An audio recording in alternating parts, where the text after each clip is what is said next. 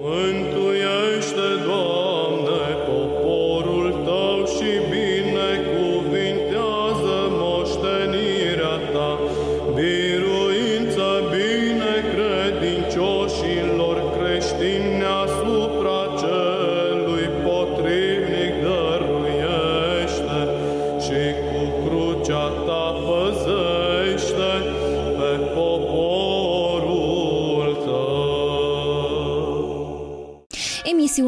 Emisiune realizată cu sprijinul Mitropoliei Ardealului, Mitropoliei Banatului, Arhiepiscopiei Ortodoxe Alba Iulia și Episcopiei Ortodoxe a Covasnei și Harghitei. Experimentul de la Pitești a fost cel mai mare și mai agresiv program de spălare a creierului prin tortură. Scopul experimentului era lepădarea de toate convingerile, valorile și credințele. Prin tortură fizică, psihică și sufletească se încerca transformarea deținuților din victime în călăi. Doi ani foarte lungi s-au scurs, în care mulți au căzut, mulți au căzut, în sensul că au acceptat reeducarea, după metoda despre care vă povesteam. Între ei și părintele Calciu, care era la vremea aceea um, deținut tot ca a fost frate de cruce, uh, luat din anul 3 de studenție la medicină. Nu era deci preot și nici nu știa el că va ajunge preot a cedat și a devenit memoria lui Țurcanu. În sensul că Țurcanu îi bătea pe deținuți să spună ce au mai făcut și ce n-au spus la securitate, iar Calciu reținea lucrurile astea și când îi lua din nou la bătaie și la anchetă, ei trebuiau să spună același lucru. Dacă nu spuneau același lucru, erau nepotriviri, Calciu știa pentru că avea o memorie extraordinară. Cunoscându-se și știindu-și limitele, puteau să treacă peste limitele celui care avea să cadă. Și tocmai această iertare a fost și cea care i-a determinat pe cei care au căzut să se întoarcă. Faptul că exista deschiderea celora pe care îi bătuseră și că nu exista o respingere din partea lor, nu exista o negare a realităților sufletești. Bun, căzuseră, dar prin dragoste, există această încredere că ei se pot ridica și întoarce înapoi.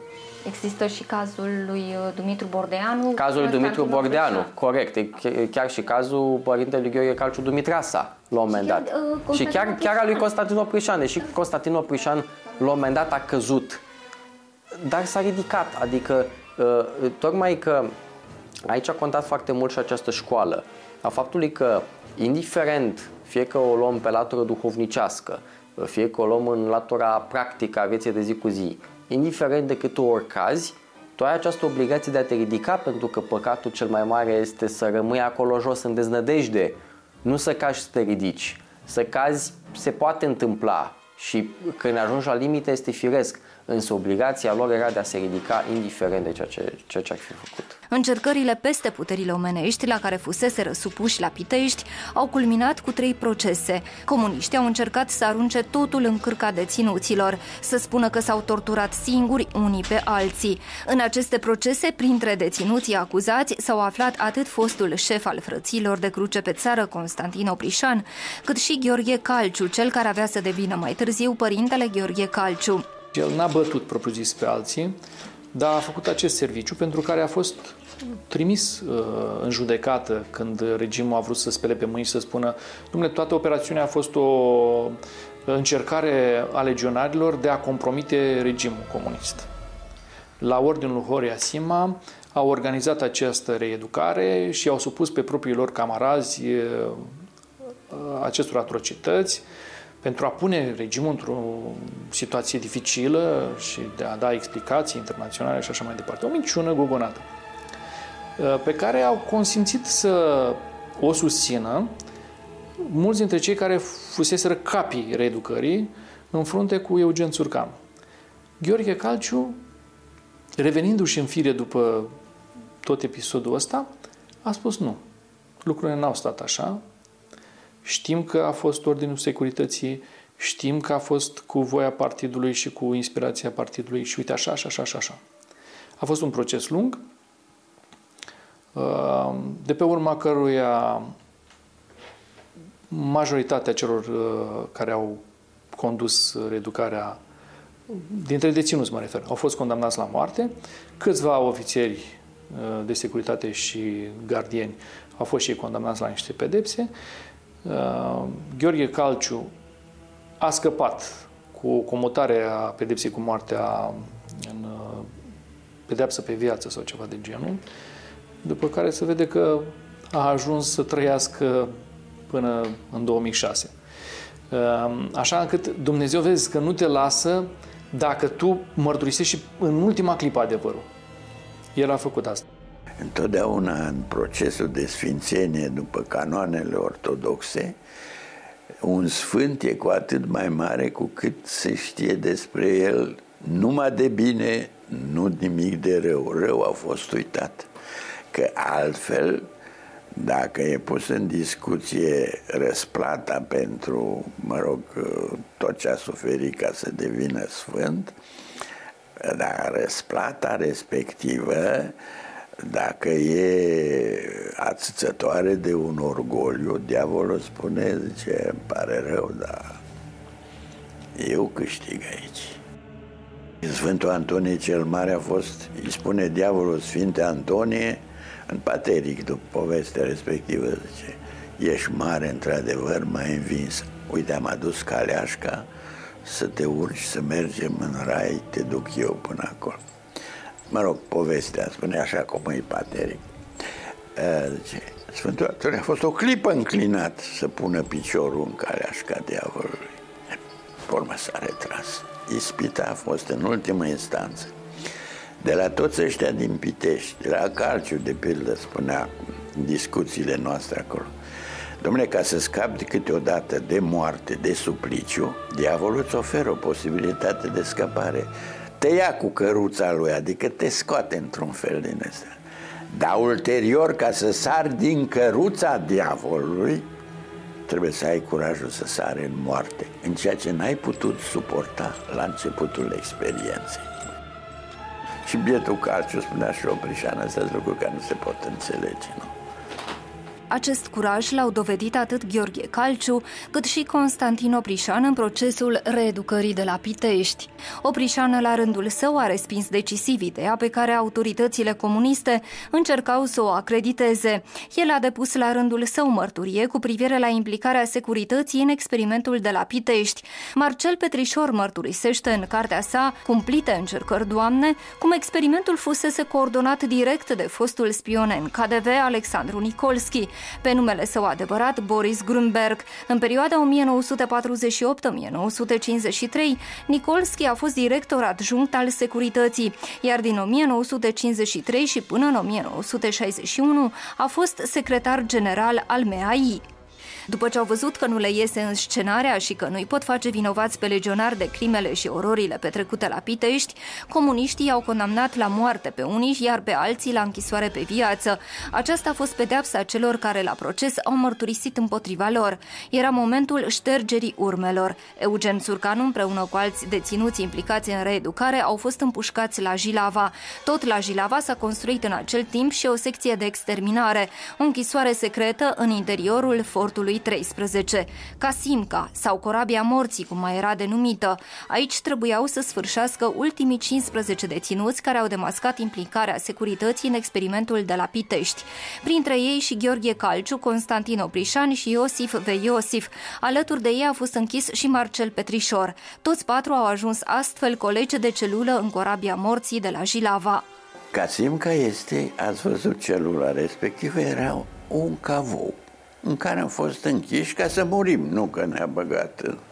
E, Dumnezeu n-a vrut să murim toți, adică să mai rămânem eu, întâi cei care m-am rămas după moartea lui Oprișan, am rămas și am ieșit până când s-a, am stat până când s-a desfințat, până, până în 61, când am fost duși de la Jilava la uh, Aiud.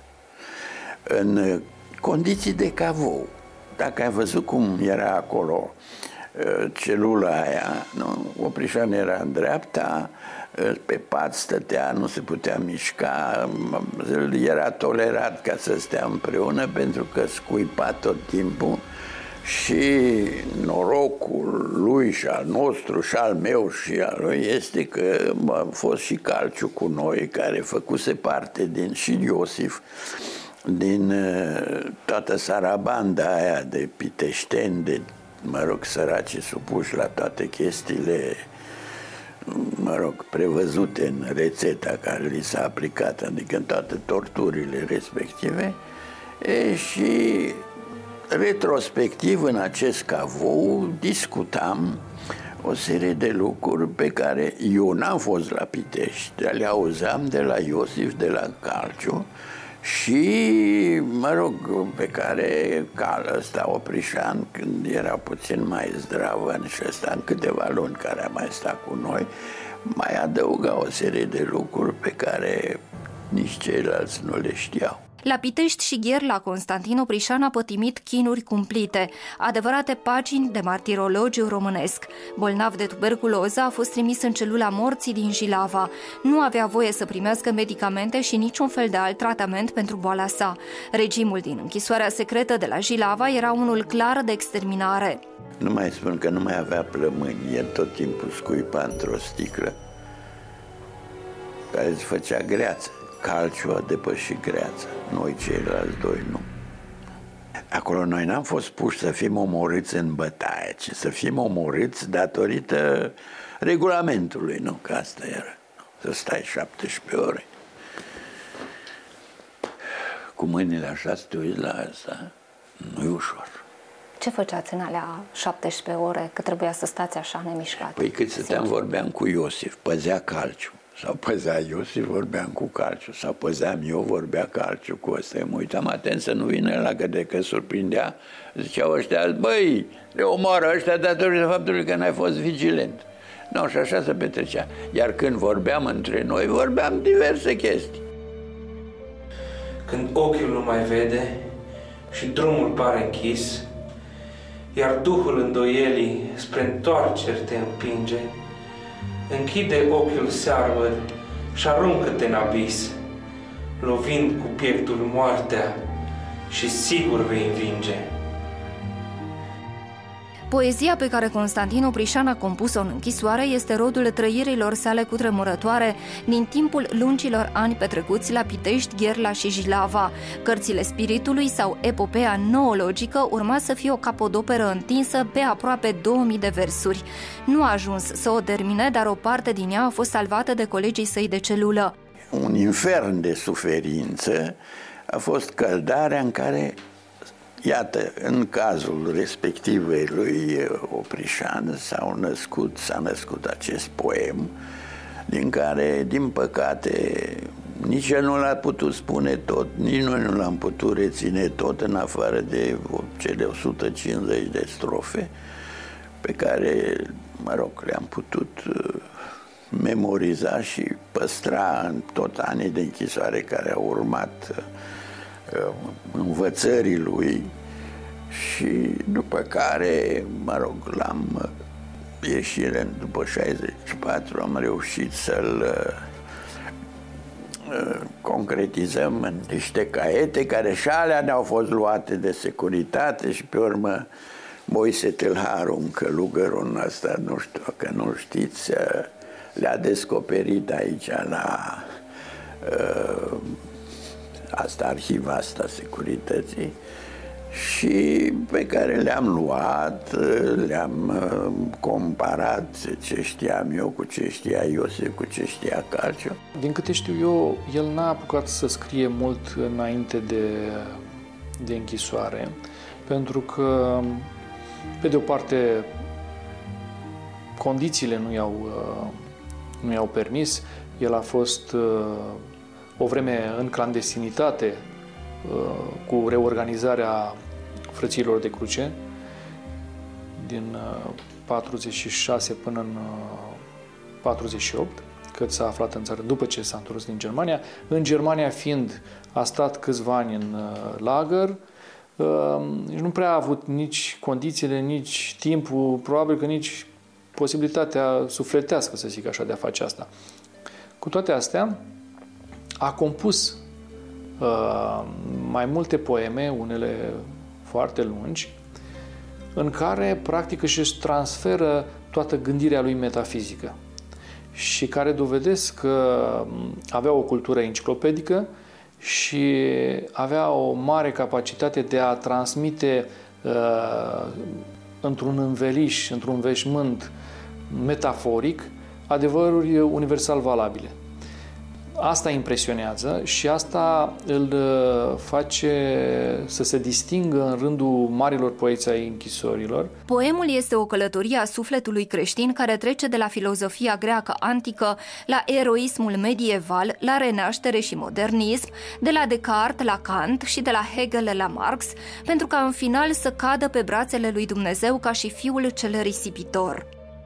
Un fel de istorie a culturii e structurat arătând cam, cam care a fost, care este evoluția cumva așa a gândirii umane și a, a, a perceperii de fapt a ce noi putem percepe cu mintea noastră uh, și însăși cu, cu Duhul Dumnezeu din noi, pentru că altfel nu putem percepe nimic.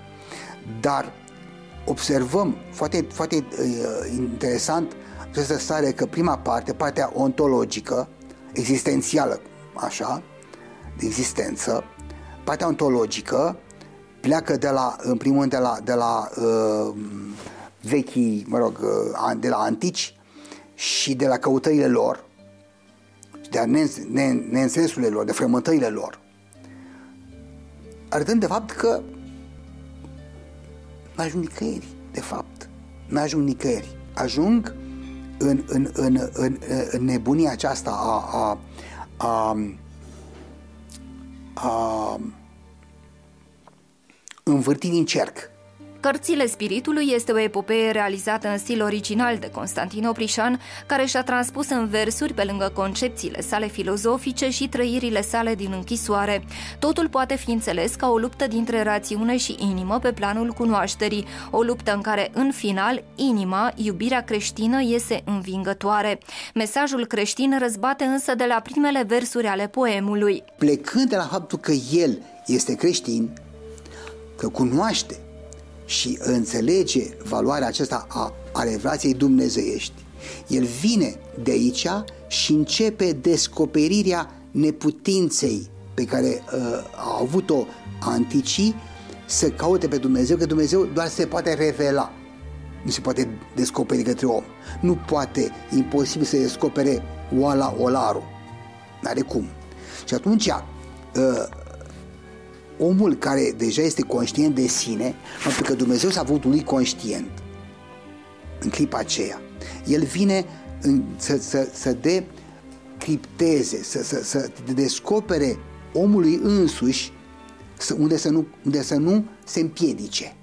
Pentru că este peste noi această cultură antică și o vedem din ce în ce mai, mai, mai uh, uh, cumva ca un val care vine peste noi în fel și fel de noi forme pentru că este evident, dacă nu îl vrei pe Dumnezeu, te învârți în cerc. Și deci, foarte frumos spune aici, nu? Deci, cu suflet cald și dulce, din pâine și din vin, deci o, un, o, plinăt, o plinătate a cunoașterii uh, uh, vieții uh, în, în Dumnezeu, unesc abstractul spirit, pământului concret, în duh port din pezimea Olimpului Elin și în trupul meu de iască, porfire și oțet. Adică înțeleg pe de o parte, nu? Durerea, răstignirea, zbaterea, nu? Și în același timp, tot în mine este, și în fiecare om de fapt, nu? Este uh, că, căutarea ajungerii mele la acest uh, limpede și a limpezimea Olimpului, care înseamnă, de înseamnă ajungerea în cer. Nu lasă neapărat să, să, să răzbată uh, o emoție uh, spontană, uh, ceva ce poți să trăiești uh, în momentul în care ești lovit sau în momentul în care ești uh, supus unui uh, regim nedrept. Așa cum bunăoară întâlnim la alți poeți, la, la Radu Gir, de pildă, da? Când scrie cu Isus în celulă, el scrie după o experiență groaznică pe care a avut-o în, în acea seară, în care fusese bătut și în care se simțea părăsit până la urmă de Dumnezeu. Și prin această uh, revelație, prin această uh, vedenie sfântă pe care o mărturisește că a avut-o, deci nu că a fost uh, doar un act poetic, um, el s-a întărit, da? Și a ținut să o și scrie, să o compună și să o dea mai departe. Ei, la, la Oprișan, mie nu mi se pare că astfel de evenimente îi influențează opera în mod decisiv. Acolo poți să citești mai multe lucruri. E și mai greu de descifrat decât toți ceilalți. Dacă toți ceilalți parcă ar fi scris pentru o lume mai largă, care să înțeleagă și care să poată memora uh, opera lor și să hrănească sufletește cu ea, Oprișan pare mai degrabă că a scris pentru sine sau pentru cei puțini aleși care înțelegeau limbajul, uh, referințele, care sunt filozofice, sunt uh, de gândire mm, speculativă, să zic așa, da? Nu la îndemâna oricui. Eu sunt convins că orice om care înțelege uh, care are de-a, față, are de-a face cu niște oameni care nu sunt uh, trăitori în spațiul vieții creștine, el nu vine să uh, uh, îl afirme cu, așa, cu, um, cu evidență. Dar nu-l spria și îndepărta pe cel ce uh, a, tot cu de-astea mă iei. Ci finețea și gentilețea este expresia aceasta, pentru că atât de frumos descoperă fiecare, fiecare, uh, uh, uh, știu eu, boarea sufletului, căutând, cum poate fiecare din noi a căutat în tinerețe lui, uh, uh, să-și o devine în spațiul spiritual. Cel mai grozav este epopeea noastră, dar nu a noastră a românilor, a perioadei din răsărit, că nu și n-au, m-am uitat și la ei, am fost și acolo și am rușii n-au așa ceva, chinezii n-au așa ceva. Noi avem, este cel mai mare poem, din păcate trunchiat, că numai atâta s-a putut, poate că erau și alte chestii, dar uite că Dumnezeu numai astea le-a îngăduit. Cărțile spiritului reprezintă și un mesaj cu valoare de testament pe care filozoful creștin Constantin Oprișan a dorit să lase urmașilor. Faptul că el a ținut să, dea, să le dea mai departe ca un testament, uh, spune că um, și el era conștient de valoarea lor și că um, a vrut în felul lui să lase acest, acest fragment de operă Um, contemporanilor și celor care urmau să vină. Să te ridici mai tare din orice prăbușire. Să nu te întorci din cale când Duhul rău te minte, căci vei rămâne pur urmea Sodomei calceri, prin fier, prin foc, prin apă, dar numai înainte, căci drumurile în spirit nu suferă întoarceri.